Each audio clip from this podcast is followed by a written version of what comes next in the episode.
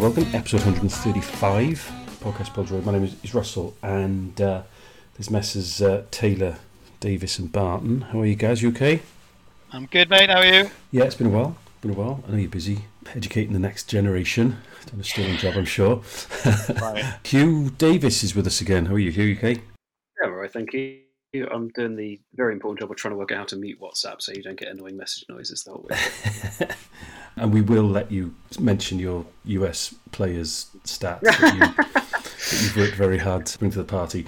And who I, I hope, actually, I imagine is still walking around Innsbruck with his chest puffed out. Uh, like a, a, a Billy Big Bollocks. It's uh, it's Leon Barton. How are you, sir? Um, okay, my wife is trying to tell me something now, and, I- and I'm just like, shh, we're doing we're recording a podcast. But it's obviously really important to her. Do we want a bit of domestic stuff in this podcast? I don't know. all of our all of our groceries are lying outside of the fridge in the kitchen. Yeah, because What's it- your it's plan? only just finished. Dishwasher's just finished. And it's a welcome to Johanna as well. Um, she, she may have to stand in while you go and finish your, your chores. No, alright. no, no, I'll do it after, after the podcast. Let's try and keep it professional. Literally, dozens of people are going to listen to this. It's a Monday evening, so it's almost a week since the Czech game. I think a lot of what has probably been said about it has been said, but um, if for no other reason than it was Wayne Hennessy's 100th cap, it's probably worth touching on. Put a tweet out, didn't you, not long after the game, maybe was it maybe the next day or within 48 hours of it, Leon? That I think it's an interesting discussion point as well. But given that all the, the heavy lifting of the window had been done a few days earlier, it was a really quite sort of chilled, relaxed, important as well in terms of what the game was in aid of with respect to you know the relief and refugee effort for, for Ukraine. But apart from that kind of point, it was fairly kind of relaxed evening, really. Quite an enjoyable game. A second string. I playing really, really well against what's a fairly decent Czech side, guys. Yeah. Well, I mean, they had a lot of players uh, missing and left out as well. You, you'd recognise one or two names when you Soucek was in there, for example. But look, it's not a bad result, is it? One all against the Czech Republic with a second string. You know, we'd have we'd have taken that years ago. But it, it did feel a bit more like a sort of you know, be international. I think sometimes with a game like that where it's it's completely the second string, I wonder how much you learn about the players playing at international level, you know, against potentially better opposition. I feel like when if any of those players come in and play alongside, you know, Joe Allen or Rodon or Bale or Ramsey, fine, we learn something about how they can adapt to that particular game, but I don't know. I think where they're all in together and, and best first team players aren't there, you know, it, it just maybe exposes the limitations of some of them a little bit as well. I think maybe there were a, for all there were some bright sparks. Brennan Johnson, for example, there were a few who probably didn't do too much to uh, impress. I mean, you could go through Cabango, Rhys Norrington-Davies, even Sorba Thomas, uh, Vaulks, players who I think maybe underperformed. I thought. I don't know. Maybe that's unfair. Case for the defence, Hugh. Well, I thought Norrington-Davies had a good go. I, I do see what you mean about limitations because you can kind of see how different in quality he is to, say, Nico Williams. Um, but I thought he had a good game. I think was it you, Russ, who said he's very, um, uh, very vertical or very two dimensional or something. Kind of very, doesn't doesn't really come inside much. He's very up and down the line. Linear, is how I described him. Yeah. Linear, thank you. Yeah, much much better. But no, I liked it, and I thought. Um, I mean, Vaulks hit the post twice. Like that, that's got to be worth a mention. But I do kind of wonder if he's not quite as solid a player in a midfield two as you'd like. But yeah, Sorba, Sorba wasn't quite at his best, and our defence was worrying. I'd say that's one where I would agree with you actually. Where you learn much more about a defender, say someone like Cabango, if he's playing alongside the people he would be playing alongside. Like if you've got kind of um, you know a very mix mix and match defense, then yeah, you don't necessarily learn about anything about all anything about any of them. But I thought in attack and midfield, we we saw bits and bobs that we can use going forward. Uh, no maybe I'm a bit harsh, harsh on Rhys Norrington-Davies. He, he grew into the game, and actually, you know, I thought one of the sort of downsides was the lack of a sort of attacking threat from the wing backs, which I guess if you're comparing to Connor Robertson and Nico Williams is going to be, you know, stark. But you know, I suppose he actually more than Sorba Thomas, you know, well, certainly in the first half. Did get down a little bit, but I just thought in the early stages of the game, you know, he got he got caught in possession in the first five minutes. uh, gave away a ball again a couple of minutes later. You know, he'd left someone in acres on the right hand side, which leads to the chance that sort of Hennessy had to save the header in about quarter of an hour. So I don't know. I just thought we looked in those early moments of the game. Some of those players looked quite exposed, you know, by comparison with what we'd seen a few days earlier. But then, you know, you'd, you'd expect that, I suppose, to a degree, wouldn't you? Yeah, the second half was so much better anyway. Like, the, Yes, yeah, that's so much better. true. Yeah, and to be fair, I, d- I didn't think we started the Austria game very well either. You know, there was slow starts in both games, and we sort of grew into it. You know, in both cases, it was a, a, the goal sort of seemed to give us confidence. So um, I feel more positive than Gaz about that Czech Republic game because let's uh, bear in mind that about a year ago, I think it was that our, our sort of second string team beat Mexico, and I think it was the first time we ever beaten Mexico, and then the B team has just drawn with the Czech Republic, and I, you know I know they had players missing and and they just you know come off the back of um, getting knocked out of the World Cup qualification, but you know it's still the Czech Republic. They're a, they're a decent footballing nation with a decent pedigree. You know if if we kind of count the Czechoslovakia as well, they've won the European Championship. They've been you know Czech Republic been in a European Championship final. And I know it's not a great, great Czech side by their standards, but I think it's worth giving them, our players some credit for the result, if nothing Yeah, else. I, I don't, I don't just, I don't disagree with that. I, I don't, to be honest, I don't want to come across o- overly negative because you know, for a second string team to get that result, I think is pretty good. It just, I don't know, I just felt a little bit like years back, say in the sort of Toshack years when we'd get loads of sort of pullouts and we'd we'd have a team. I mean, look at that team for example. There's one Premier League player who's a sub goalkeeper. Even more of the Championship players sit on the bench at their clubs more often than play. So it was, you know, a, a a pretty sort of limited team by comparison with some of our first choice players, and that result therefore is, good. But in the old days, we'd play a team like that because they were the only players left available after 12 pullouts. Now we're playing a team like that because, well, circumstances, of course, and I think it was still worth worth having the game. But I think when you play it because you're sort of resting everybody else and you stick that sort of B team in together, I just don't know how much you learn from it. I'd, I'd have rather have seen, sorry, seen Brennan Johnson or even Colwill or Matondo, sort of, you know, oh, Moran and Vaulks. What a difference to play next to Joe Allen to play next to each other. I mean, they were, you know, sloppy in possession in a way that sort of, I guess you, would expect from limited championship players or even League One players playing against the Czech Republic. So I'd rather, if we're going to use friendlies, and, and I'll make an exception for this one because of the purpose of raising the money and whatever else, but I don't know how much it told us about any of those players going into a potential World Cup. See, one thing you I thought it, we did learn about is I th- the one thing that was interesting is that the goal, the Welsh goal, kind of showed in microcosm a lot about three forwards in particular because it kind of showed like yeah we know about Johnson's kind of pace and running and we know about Cole's ability to kind of produce a great moment having not done much up to then as he often does for Cardiff but um also Matondo's movement for the goal not being great like it didn't come away from the far post until it was too late and that's why Johnson and Cole have shown the composure. Johnson's thrown the right pass and Cole's found the excellent finish, while Matondo hasn't. So I felt like even in that goal, we learned a bit about them. But then I suppose you could argue that stuff we knew already. I do agree with the other defense, defense though. Yeah. I think that's that's a good point uh, Hugh makes. But if you if you look at it, I'd have said before that game, we know Johnson's going to be a star. We know Colwill's talented but pretty raw.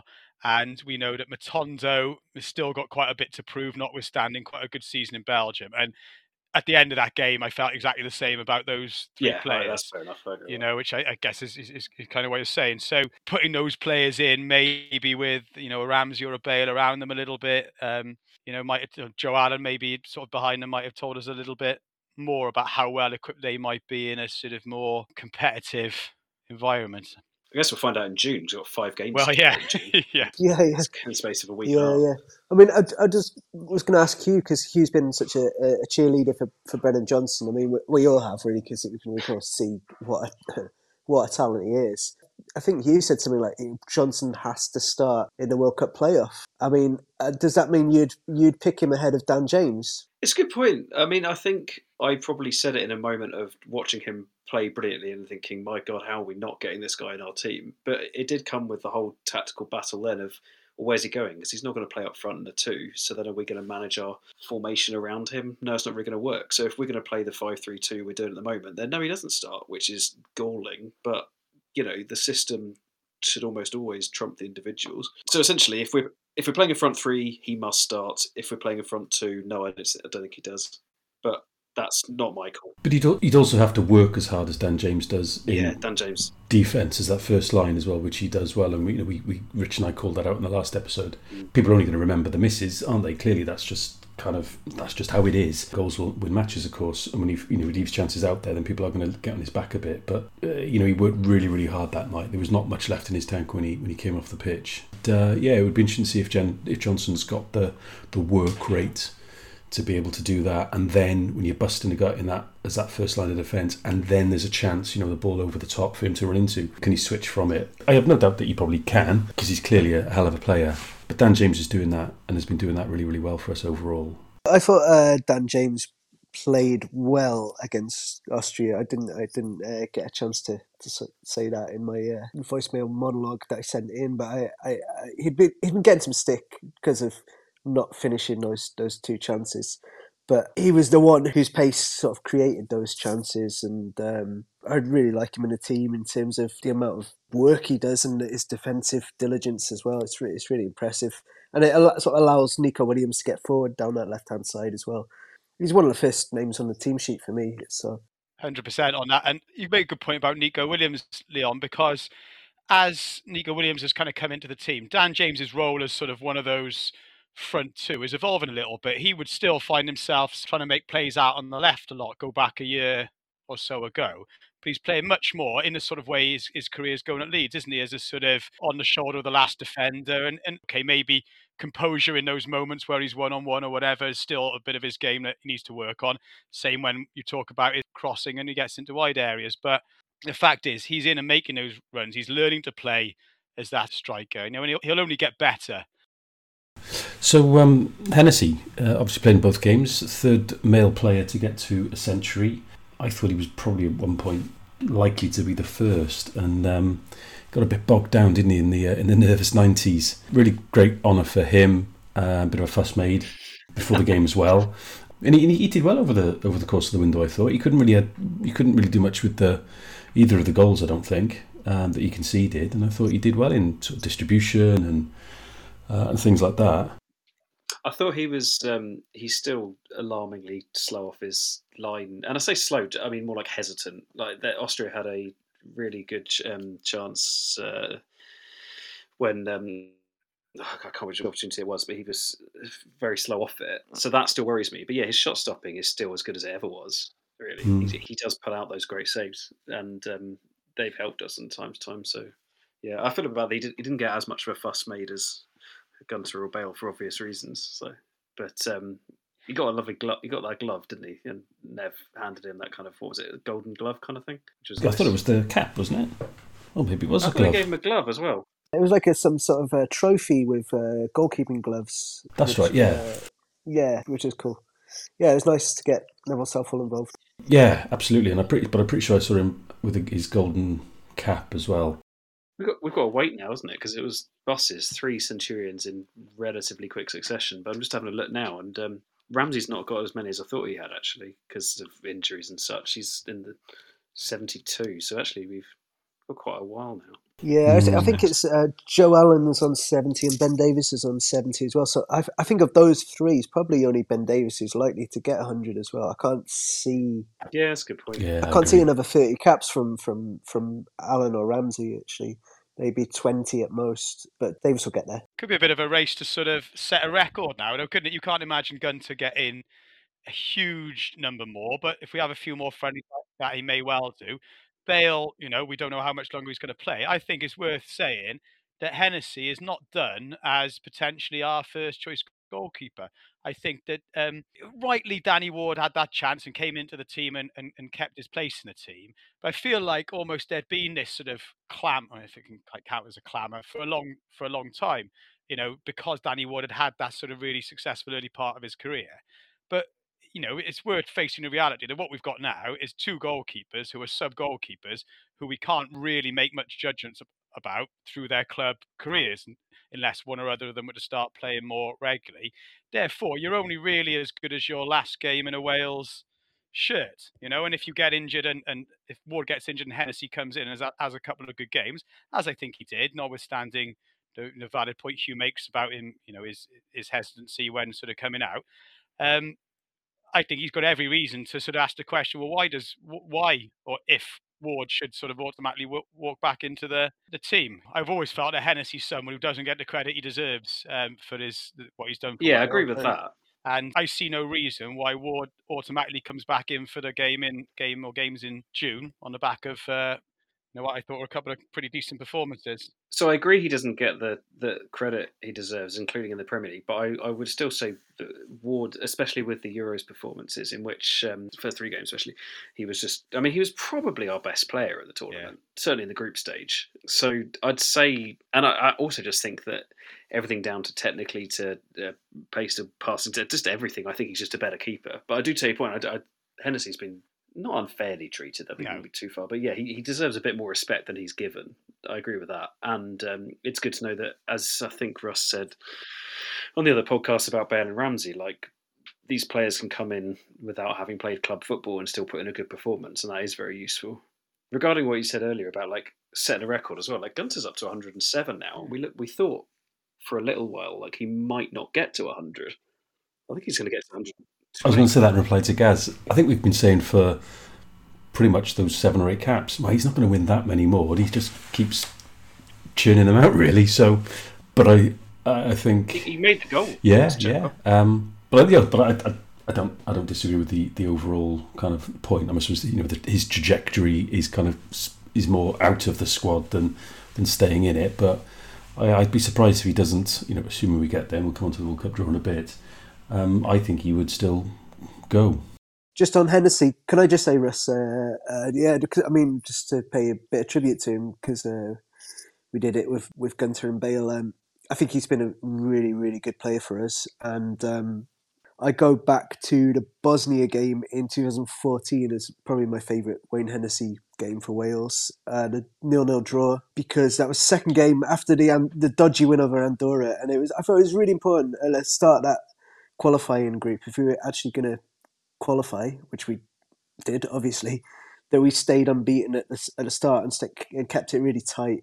We were without Ramsey and Allen for that game, and uh, we were under the cosh for quite a lot of it. You know, Dzeko, Pjanic, you know, were both in sort of top form at the time, and he made some really, really good saves in that game to, to, to keep a clean sheet. It was a really, really exciting game. You some, it's one of those like really tense nil-nil draws where you kind of you come away from it thinking, yeah, you know, we we're there's something kind of good happening here because we're we're kind of battling it battling it out and we're actually kind of grinding out something where in games where we're second best for long periods and Hennessy was key to that clean sheet. So I'll always I think I'll always think of of uh, of, of that game and and and, and Hungary game as well, a two 0 to to qualify for for Euro twenty twenty where he pulled off that absolutely fantastic double save.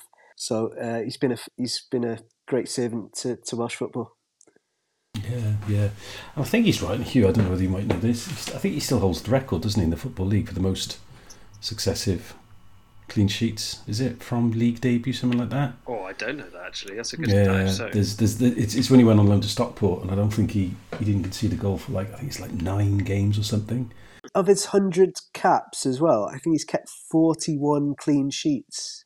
I'm pretty sure, which is quite something, isn't it? Yeah, that's right. I quite heard nice. that the other day. That's amazing. yeah, for, for Wales certainly that is. Yeah, I mean, like historically, forty one out of hundred. that is fantastic. If you consider some of the early games in his early career as well, that you know that speaks a lot to how solid we've been in since what 2014, 2015. Because there can't have been a huge number of clean sheets in some of his his early years. You know, he was our goalkeeper through well most of the Toshack years, the early Coleman years when we were taking some drubbings, weren't we? That is pretty impressive when you factor all those things in.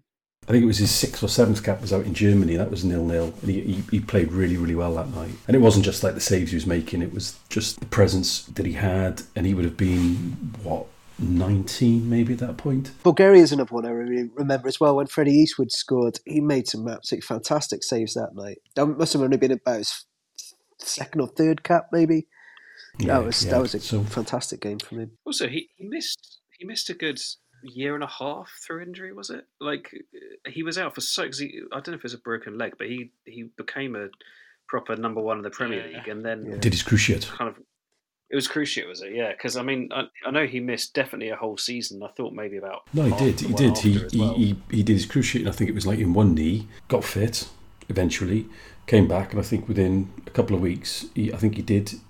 I think it was the other knee. I'm not sure whether it was a cruciate, but it was another serious knee injury. So he did practically miss like two full seasons as well, something ridiculous like that. Wolves went down in those seasons as well. I think he Probably got injured when they were in the Premier League. When he got fit, they were League One.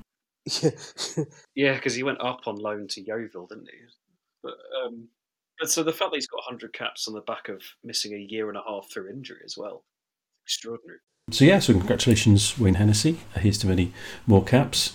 Big Nev said something around uh, something along the lines of um, he thinks he could get to 150, and I thought, well, actually, let's have a look at let's have a look at well, how, how how how long it's taken the last 50 to come, and I've worked out that he'd have to still be playing until he's 42. It's taken him about seven years to get from 50 to 100, and he did sort of slow down a bit, as I said in the in the in the 90s. I think that's a big ask, Nev. To be fair. I think Neville Southall, and I, I really love this about him. Actually, he's he's quite an optimistic sort of person. He's sort of like, we should, why not aim for this? He's always been like this. Why not Oh, aim yeah, for this? Why yeah. not aim for that? Uh, Which is which is perfectly valid. I think you know, like why shouldn't he aim for 150? Goalkeepers play longer. He doesn't carry any weight. Hennessy, unlike Nev, he's you know he's uh, you know something to aim for, isn't it? It's like you were talking about Gareth Bale couldn't get to 50 goals with Rich. Well, you know, it's like maybe not, but it's something to, to, to aim for, isn't it? You know, a lot of players do like setting those sort of personal goals, and it helps motivate them. So, yeah, You've got you've got me wondering now as well which of our current squad looks most like he used to be a bin man. And I, I, I'm not entirely sure. I kind of possibly think Dan James is a kind of apprentice bin man, like Tabard too big for him. you know. Rhys Norrington-Davies. So, Yeah, I was going to say I found the Hennessy's Football League uh, clean sheet stats if you want it. Oof, go on Um, then. You were right. It, it was nine games. Oh yes. 2000, 2007, Stockport broke a 119-year-old record for nine consecutive clean sheets. These were Wayne Hennessy's first nine and a half games of competitive club football before he finally conceded a goal against Barnet. Of course, you'll all know the scorer, Oliver Allen of Barnet, Oh. 2007. you know, me, me neither. was he there at the same time as Ash as Ashley Williams? Yes, yeah. Uh, the story with uh, how Ash came to play for Wales is that Brian Flynn went to watch Hennessy because he was an under 21 player at the time and see how he was getting on on loan at Stockport and noticed that Stockport had a defender with a Welsh name who looked pretty good. So just decided to put in an inquiry with um, Peter Ward, Wrexham legend, who was Stockport's assistant manager at the time, to ask Ashley Williams if he had any Welsh parents or grandparents, and word came back that he had a Welsh grandmother, I think. So the, nothing to do with the Williams name. Um, it was just a mad sort of coincidence. And then Flynn told Toshack to go and look at this 23 year old centre half at Stockport, and he called him up into the squad. So yeah, Ashley Williams was part of that clean Yeah, not probably not a coincidence that Williams and Hennessy, and then look where they were ten years later. I was just checking as well. I think I saw Wayne Hennessy's under twenty one debut, uh, let alone his uh, his full international debut out at the. All right, Russ. All I right, know, we've I know, but I no, but I met his dad. I met, I, I, I sat next to his dad on the, the bus from the airport. Would that be. Terry Hennessy's brother then? Like I'm not sure So because they is- keep saying cousin, his don't brother? No, is it, isn't Terry Hennessy his own? Uncle? No, he says this is. He keeps saying it's his cousin. I keep reading, Oh right, but I suppose it could be kind of like second cousin or something. because I thought I always thought he was his uncle. So it's like, uh, okay, no, maybe not. All right. He's eighty. Well, that's the thing. It's quite an Yeah, age it gap. was quite a bit But- older than yeah, quite a bit Yeah. older than Wayne. Yeah, but uh, yeah, so um, Wales won 4 0 that day, I seem to remember. The Oval in Glentoran. Anyway, um, so yeah, as I said, congratulations to uh, Wayne Hennessy. Anything else to say about that game before I invite Leon to pose uh, a, topic of, of discussion I think is worth, worth having?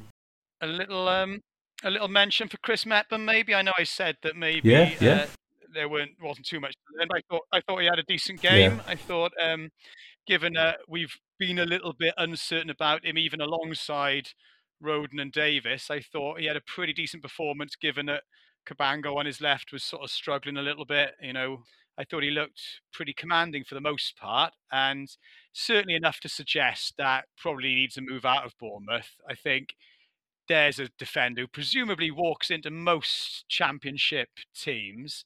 He's still only 24. You know, there's, is is a lot of career ahead of him, and I I think it's a time now where we want to see him playing some first team football on a regular basis and really sort of trying to kickstart his career again. Because I think to have that option to play Ampadu in midfield probably requires Mepham to be a reliable option in that back three. And there were signs I thought against the Czech Republic that maybe you know he still is there. Yeah, I think that's fair. I thought he, I thought he had a good game. You know, he was the one who was organising everything at the back um, until Rodon came on.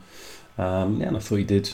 I thought he did well, and I think I would agree with that overall assessment. I mean, when he signed for Bournemouth, he was a twelve million pound Championship defender. You know, notwithstanding, you know, contracts probably got less time on it now and all the rest of it, but he's nowhere near that now, is he? That could be the problem. Maybe the Bournemouth they paid a lot of money for him, and, and you know they wouldn't get that kind of money if they were to sell him. So maybe they would just think, well, maybe we'll just keep him, and we, he might be useful for us again at some point in future. Because that you know, I, I can't imagine a club offering more than five million from at this particular point, and would Bournemouth want to take a seven million pound hit? Yeah, I think he'd probably go for more, but yeah, it wouldn't be more than I don't know. He could end up becoming one of those players who has got a lot of promotions to the Premier League on his CV, but maybe never quite nails a position at a, at a club in the Premier League. And I'm trying to think of somebody, and I can't. My mind has gone blank. But you know, the sort of Nathan Blake got promoted, I think, four or five times. Yeah, something like that. Only because he tended to get relegated the season before because I think he's got. Yeah. but yeah, oh. yeah. Um, do I, do I get? Yeah, there are certain players. I guess I, can't think of any. I'll, maybe that's a maybe that's a, a task I should set myself. Um, but yeah, the other AOB I wanted to mention before we moved on was um, just Colwill's uh, little snapshot of an interview after the Czech game, uh, introducing Meep Meep. Just checking everyone saw that because I've, I've seen someone write that before, Ian McIntosh, who writes for Athletic, and I just love that that's now parlance because it was in Welsh as well, which I love. It was a, a fully Welsh. Uh, it was too fast to always keep up with because I'm learning, but I could only I had to kind of he was going he was speaking so quickly, but um, essentially, and it was the kind of Welsh equivalent of um, Gunsters put Brennan in uh, Meep Meep. He just went through on the inside. Yeah, just, I, I, love that. Any reference to Roadrunner's a cultural kind of reference from our youth let alone Rubin Colwill. I mean, I don't know. Silly question. Is like is Wiley Coyote and Roadrunner still a cartoon on TV?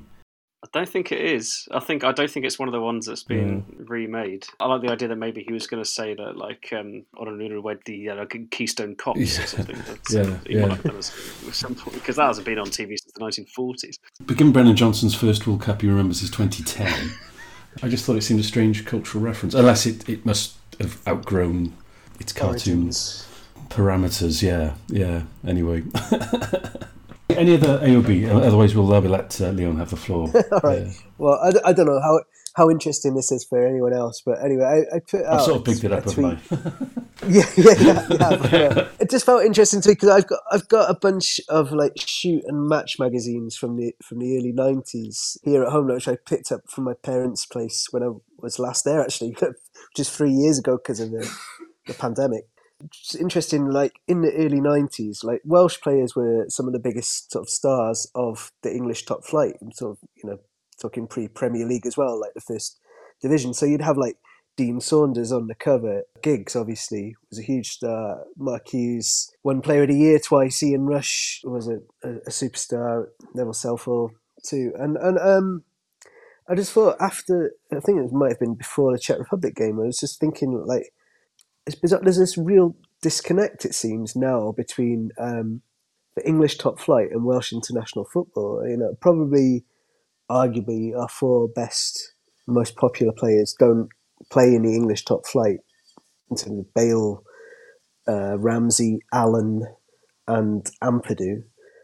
You know, Ben, Davies could maybe argue about that point, but um, only three of the players who played against Austria kind of uh, actually play regularly in the Premier League, and that's uh, that's Davies and, and uh, Dan James and Connor Roberts, who's just sort of forced his way in at Burnley, and then and then against the Czech Republic, we got this draw with a team with like no players who actually play in the Premier League. You know, Hennessy's in the Premier League, but he doesn't play, and it's all it's Championship players and people. You know, like uh, Matondo's case, someone who plays in Belgium.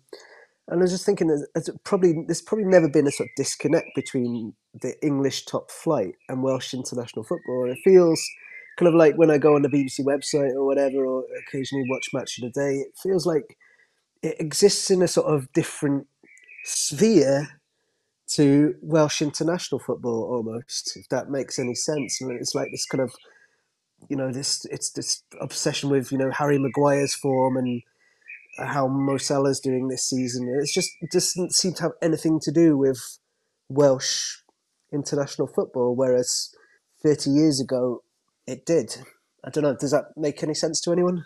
It's very disconnected. Quickly though, it sounds like you're sitting in your orangery with your aviary. Oh, so you know that's our that's, the- at the that's, back, that's our new back. clock, which uh, bird noises on the hour, which is really, Oh, right, really okay. loud, and I'm still getting used to it. Yeah. I just thought you were relaxing in your orangery or Do you something. live in Switzerland? yeah, yeah. Just to make it even sound more alpine. It's surround, I'm just surrounded by cuckoo clocks. here. Yeah, I think it's an, an interesting. I think it is an interesting point, and I know the kind of the the de, uh, the I don't say it's lazy because I think that's unfair because I think there's actually quite a bit in it, but the the kind of the obvious answer is to say, oh well, that's because there's more foreign talent in the game in England, and so it's pushed talent down the league, and, and there's probably something in that, but. I don't know. I think I think there's something around that bubble then. I, like. well, I also think that young players now, and not just Welsh, but English as well. If you look at um, Bellingham, for instance, or San- Sancho, the way that they went abroad, they're more prepared to go go abroad, even if it's not to like a Barcelona, like Hughes did, or to Juventus, like Rush did, to the very, very, very top clubs, sort of thing, uh, as established stars. So you got like Ampadu's had two really interesting loan spells in terms of going out to um, Leipzig and now to Venezia, and, and Matondo's obviously played for a few, a couple of clubs abroad, and, and, and they're prepared to go out to like sort of lower level club, and uh, just, maybe it's something to do with sort of the way that younger people are perhaps less parochial, and younger footballers are less parochial than they were in the past, have more knowledge of other leagues and. I would say that the amount of foreign players in the Premier League is, is a part of it as well because it does sort of push push uh, push talent down. in your memory, just because like I know the players, but not where they were necessarily at each time. You talk about kind of like early mid nineties kind of era. What kind of, of of a Wales eleven at any one time? How many of those were in the either Premier League or, or First Division? Well, Because I mean, you yeah. mentioned the stars of Rush and Hughes and stuff, but um, and there were others, of course, because even especially with Swindon in the Premier League. But I don't know. I, I'd be interested to know looking it up because I know the players again, but not what they were. Well, I wouldn't go for. I mean, not go for the whole team, but like you know, Dave Phillips would would have been at Coventry and Nottingham Forest when they were at Premier League. Blackmore was at Man United. Okay, he wasn't always a regular, but you know he was in the Premier League. Um, oh, Mark someone Bowen, Peter Nicholas, yeah, Mark Bowen at Norwich. Barry Horne, So, Mark Pembridge, um, Hartson was coming through. Yeah, it was sort of nine, out- nine or ten out of the ele- of a starting eleven would have been Premier League players. I think for most of the nineties, that's nine or interesting. ten. It's interesting that we're better think, now, yeah. and despite being We're better now, though. Yeah, yeah. I mean, on that again, at risk of being the voice of negativity here, but um, our most successful teams have tended to have more than average sort of top division players in them. So that Mark Hughes team where we had Hartson and Bellamy, Giggs, Savage, um, you know, most of the speed, most of the team bar, sort of um, Page and Gabbidon, and who was still pretty lower down the leagues at that time, were were top division players. That sort of late 80s, early 90s teams tended to have a lot. But for the most part, actually, since about the mid 90s, I would say most of the time, our team and certainly our squad has been heavily reliant on at least second tier and often third tier players. Now, on the one hand, I think, and I- think it probably is the lesser of the issues, but it is the, the, the sort of more positive of the issues is that, yeah, we've got the likes of Ampadu and Matondo who are prepared to go and try and forge a career for themselves elsewhere, which is far better than what's tending to happen for a lot of young players, Welsh or otherwise, is that they get sort of hoarded in under 23 sort of setups at, at, at big clubs. However, if we look at that team this week, where we're drawing on players who play in League One or who are sat on the bench in the Championship, it does maybe suggest that even though we've got a very strong first 11 at the moment, and bear in mind that's got a fair few players now in their 30s, perhaps if we look five or six or seven years down the line, actually the sort of depth of our squad and the sort of players we've got coming through to sort of be the heirs to certainly players in the in the defence and the sort of base of the midfield are maybe not quite at the level we would want them to be. Maybe we should be careful not to say too much and then find ourselves in, in you know one of those generations of players where actually where we haven't got too many you know players playing their game at the very top level be that in England or anywhere. Don't get me wrong. I would prefer it if we had twenty players playing week in week out in the Premier League. It would be it would be beneficial for us. I would pref- much prefer that. It's just it's just it just I just found it interesting because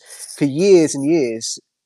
I, I remember pundits saying, you know, the reason why we're failing is we haven't got enough players playing in the Premier League week in week out, and and that's what we need. And that's and once that happens, well, you know, then we'll be all right. And it's like, well, actually, no, because at the moment we haven't got we've got a handful of players playing in the Premier League, and yet we're we're, we're 18th in the world. We're one game from a World Cup. So is it is it really the be all and end all like we were told it was for years? Well, as you said, it's because there's a disconnect, isn't there? Essentially, at the moment, it doesn't matter where Bale's playing; he's kind of not Yeah. playing anywhere. It doesn't. I mean, Ramsey's now getting Ramsey's playing largely to get minutes, um, and of our other players, as you say, there's not a huge difference between kind of top end of the Championship, as the, as in the case of some of our players, and bottom end of the Premier League. if we wanted to take a really Wales international sort of centric view of it, we could look at it more optimistic and say, look, you know, Ramsey wants to keep himself fit, so he's gone to play probably a level below himself in Scotland. Bale, you know, is, is more interested in turning up for Wales than he is for, you know, worrying about his club career at, at the minute. You know, Joe Allen's happy to sort of play below his level at Stoke, but you know, always wants to turn up for Wales. Maybe we've just got a load of players who care more about being fit and available for Wales and uh, you know, not so not so fussed about their club career as they get into their thirties.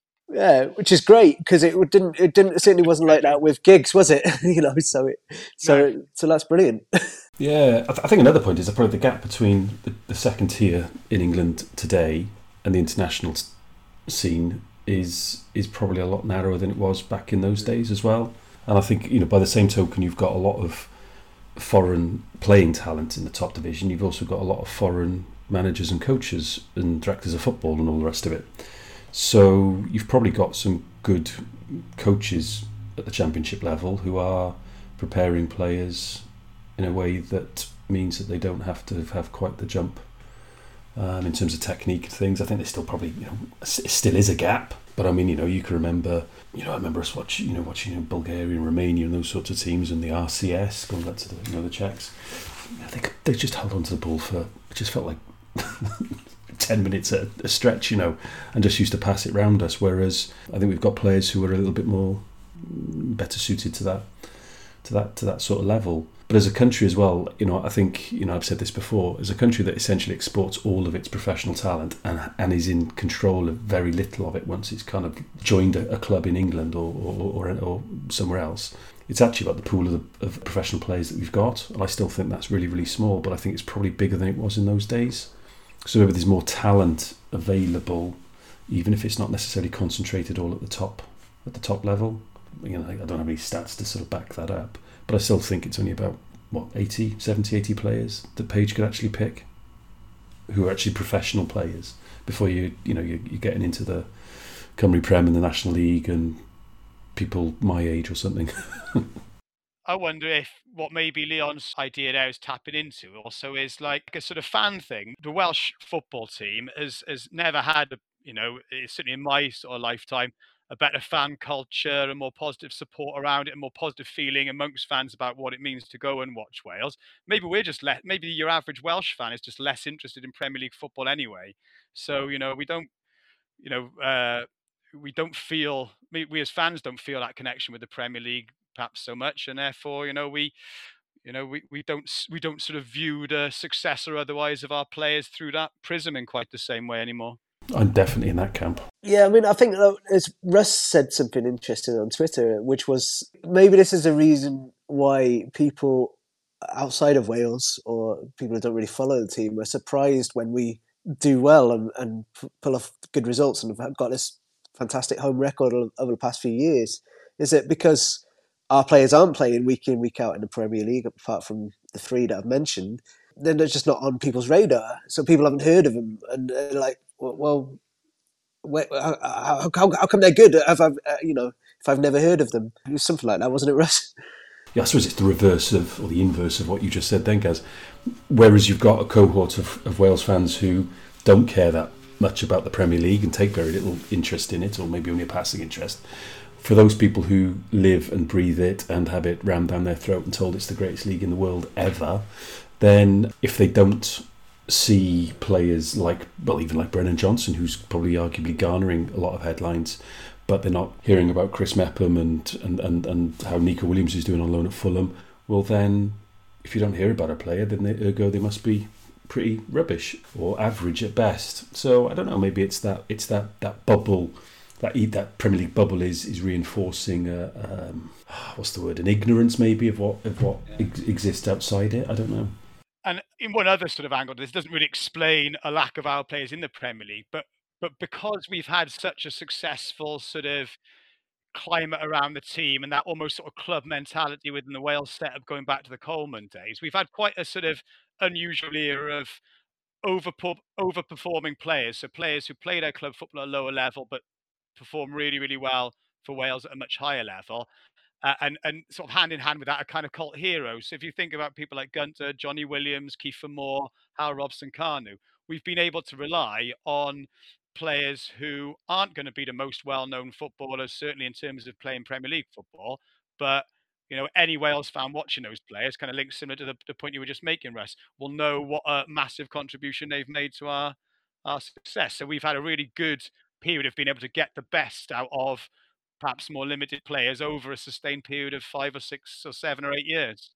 And of course, yeah. the other very glaring element to all of this, or factor, could well be that maybe maybe the talent isn't as stellar as it was in the early 90s for argument's sake they've just been really really well coached and prepared for yeah. games over the last five six years by a succession of coaches but it's not it's not just that i think it's, it's certainly coaching tactics all that stuff it, it, it, plays a big part it's, it's the culture around the team as well obviously it's like and it's the fact that oh, we yeah. qualified and there's the belief now because we have qualified, we reached the semi-finals. There's, there's, this feeling, well, we of course we can do it. We have we've proved we can do it, and um, uh, yeah, and the fans, the full stadiums, you know, everything it all sort of adds up, and uh, it means you know someone like Joe Morrell can come from League One level to looking totally at home on the international stage. Long may it continue, you know. And maybe that's a topic to, to return to, Leon, because I think it is uh, I think it is interesting point that you that you made. Just a quick reminder that we now have a Patreon page where you can subscribe to any one of four tiers, range from £2 to £10 a month. There's a range of exclusive content coming your way, as well as some other perks and offers, not least a 10% discount on purchases with exquisitely Wrexham based artist Liam Stokes Massey, aka Pencil Craftsman. Just head over to www.patreon.com forward slash podcast underscore Peldroed. Uh, World Cup draw. Big, big, big asterisk. Should we qualify? It goes with all of this, of course. But um, hang on, hang on. Jermaine Jenas asked before we get into it. What, what the what the hell was that all about? It took me about five minutes to work out who. Why did I recognise this this guy? I was kind of watching on my phone as I was doing tea for the kids, you know, and I thought I recognise his voice, and then it was just like, hang on a minute, it can't be.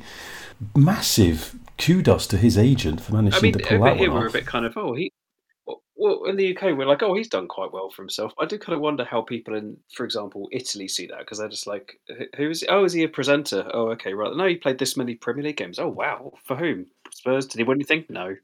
No, well, I think he got a League Cup. Um, Spurs, Spurs like, for you.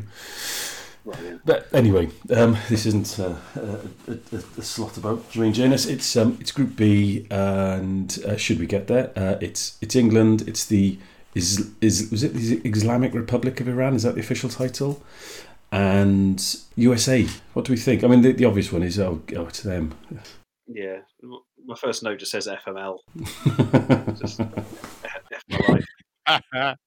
I mean, I, I kind of imagine that like ninety nine point nine percent, if there are that many, um, of uh, podcast listeners are Welsh, so they don't need it explaining. But I had to explain to my to some of my English friends again why Wales didn't want that. Like as soon as it came through, a friend of mine who's very knowledgeable about football, that even um, hosts a kind of sports business podcast, was saying like, "Oh, you must be thrilled with that draw." And it's like, no, I explained this six years ago.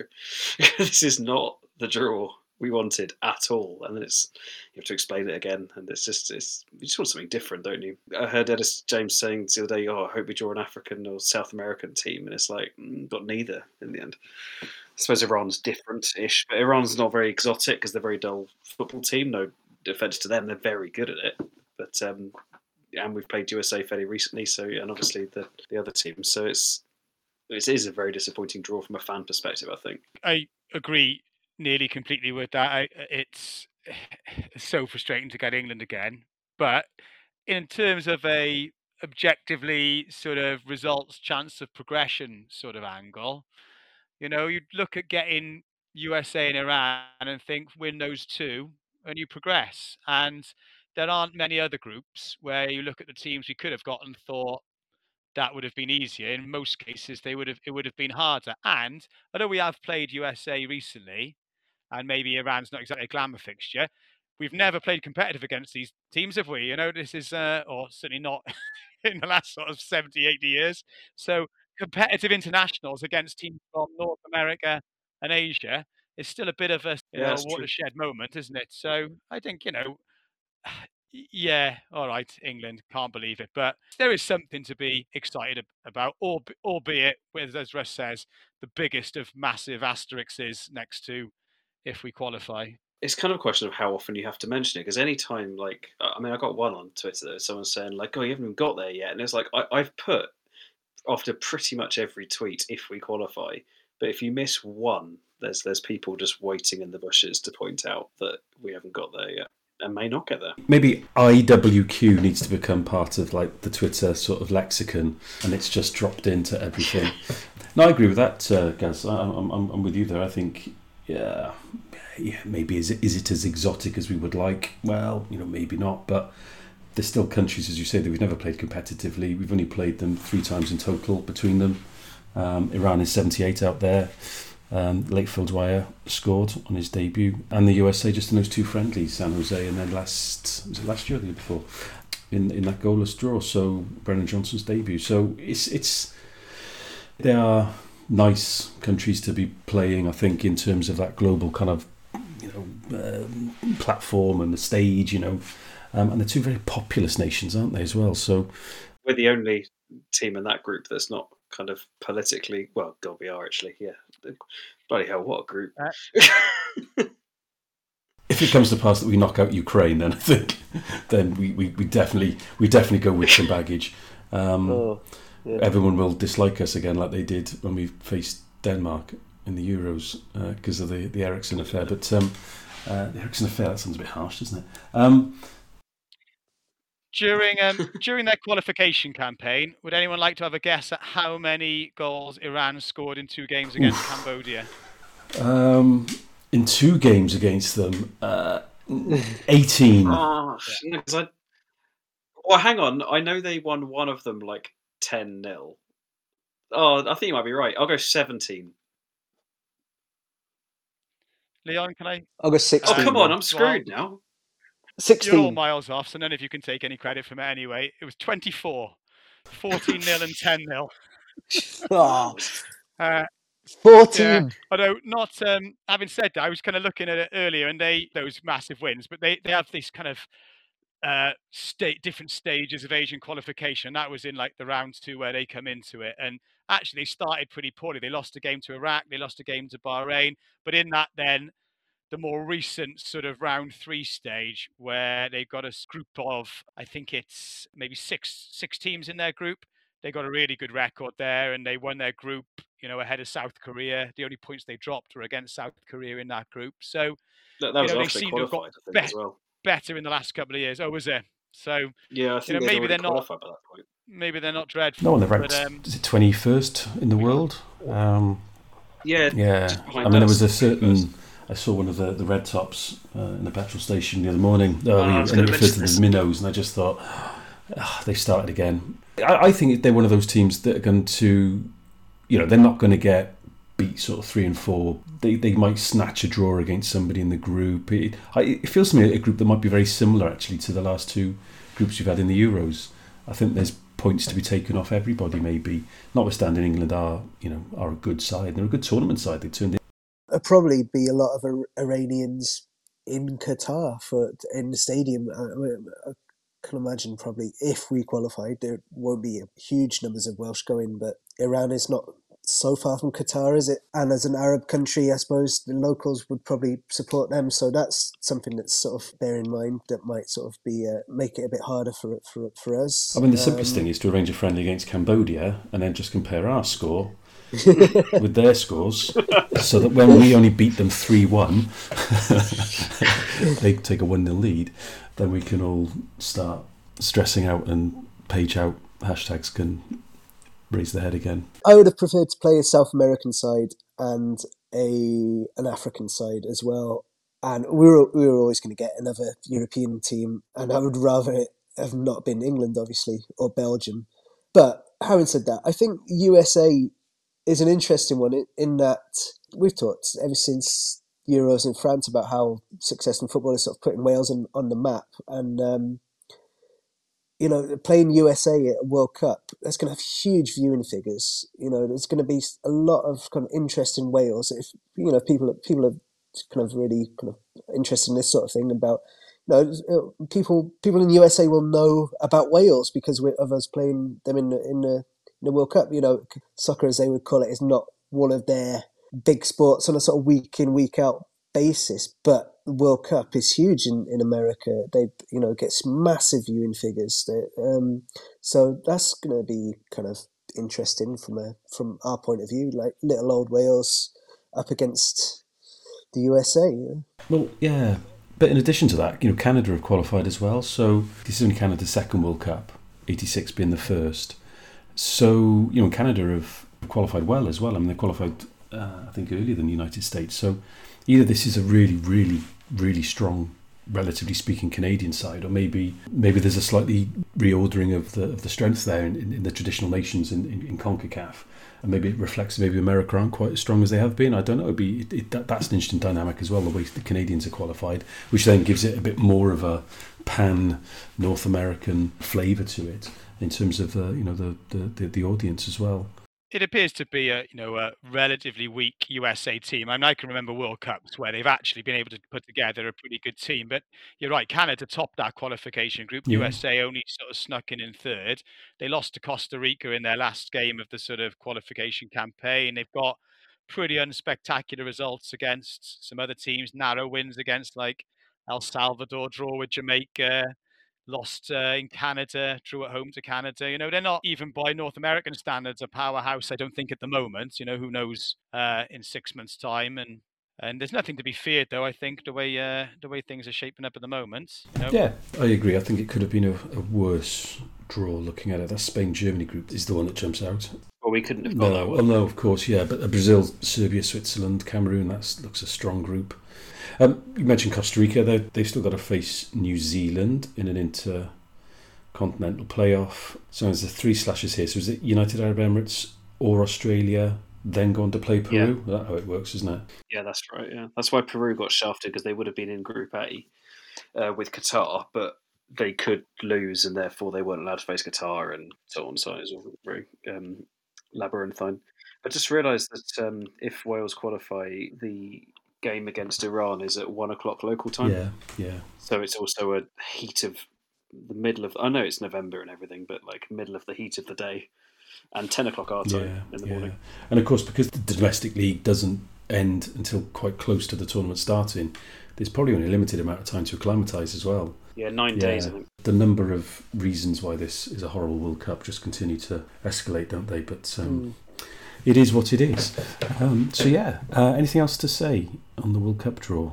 I wonder if it's a good thing that we're playing England last if we qualify. Um, kind of under, bad in a way that it's hanging over. As a fan, it kind of feels bad because it's hanging over us. But I think the players might not mind it because they might just. I think they probably stay hyper focused on each game. That certainly seemed to be what they did in 2016. So if they just focus fully on the USA game and then fully on the um, Iran game, sorry, the um, yeah, the USA game and the Iran game, and then just try and get it done before you face England, or alternatively, you just have a sense of dread and we go into it needing a point. Yeah, I'd rather it was last and first. Yeah. I think. Yeah, same.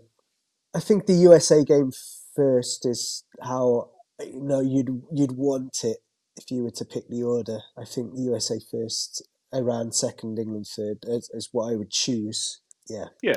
But we've got to get there first. Well, so, um, as things stand, still sometime in, in June, uh, there was an interesting quote from a player. So it was in the article, um, Nation Cymru, I carried it, I saw it, I think it's been picked up elsewhere. The Dynamo Kiev coach has said, uh, Dynamo Kiev coach um, suggested that Ukraine be given a, uh, uh, you know, just a place at the table and, and scrap the playoff games. So ultimately at our expense, which obviously causes the ire of, uh, of, of, of us as fans and no doubt the Scots. Um, but within the same piece, there was a, a, a player talking about how he felt that you know they will still play because they still want to do the country proud, etc. But that actually they'll probably go into a June playoff, the playoffs, uh, lacking fitness, lacking match fitness because of, of so few games. And I'd, I'd wondered about that on a previous episode to hear it quoted, you know, by from a player uh, Ukrainian player I thought was, was, was interesting. But like you said earlier, Hugh, it's, it's potentially a lot of games in June for us. So I would say Scotland are probably big favourites for that game, considering everything really, and that they're they're at home and they're yeah, I agree. they're confident. I'm, I'm kind of yeah yeah I don't know. You know, obviously Ukraine are pretty strong to have made it to a playoff, but uh, you know Scotland have uh, they're, they're, Scotland are desperate to be at a World Cup too because it's been twenty four years since their last one. So I don't know what the odds are, but I would make them big favourites. Very quickly, Leon, um, fallout in Austria. How, how's it kind of panned out over there since the Wales Austria game? Because Foda's full on his sword, isn't he? Yeah, yeah. Foda's f- said before the Scotland friendly that he was going to go, which wasn't a surprise at all. They had a crowd of about six thousand in Vienna in a, in the in Happel Stadion, which is fifty thousand capacity, and half of those were Scots. So you know, if, if most Scotland fans would have gone over, it would, would have been three thousand watching a, an Austria game, which would have been one of their lowest ever crowds. There's a lot of apathy. I said at the time, you know, I, there wasn't a huge amount of expectation that they were going to come and beat us. Really, there was it was more just um, hope. Foda's not been popular. He's not, you know, didn't really get the team playing very much exciting football. People didn't like that. You know, he was picking the Alaba, the best player at left back, where you know he couldn't really influence the game as much as he could when he played in midfield. So there's a sense of sort of good riddance to him. And uh, yeah, there's, I heard a rumor that they're thinking of asking Herbert Prohaska to uh, become the manager again. Who's probably Austria, well, one of Austria's greatest ever players, and uh, was manager before. And I think took them to a World Cup in '98, which was their last World Cup, same as Scotland. But um, yeah, I'll keep you posted if you if you're interested. Yeah, yeah. Well, I mean, they seem to not like him very much, so maybe uh, we did them a favour. So um, uh, you're welcome, Austrian fans. Uh, okay, gents, uh, any other final points? The only game left of this sort of window is the women's game at Leslie Wales against France. I'm going to be chatting to Hayley from Fee Wales in advance of that game. We'll go into that one in a bit more depth on that. But uh, until then, and until next time, thank you all for your time, and uh, see you in the next one. Yeah, diolch. Cheers.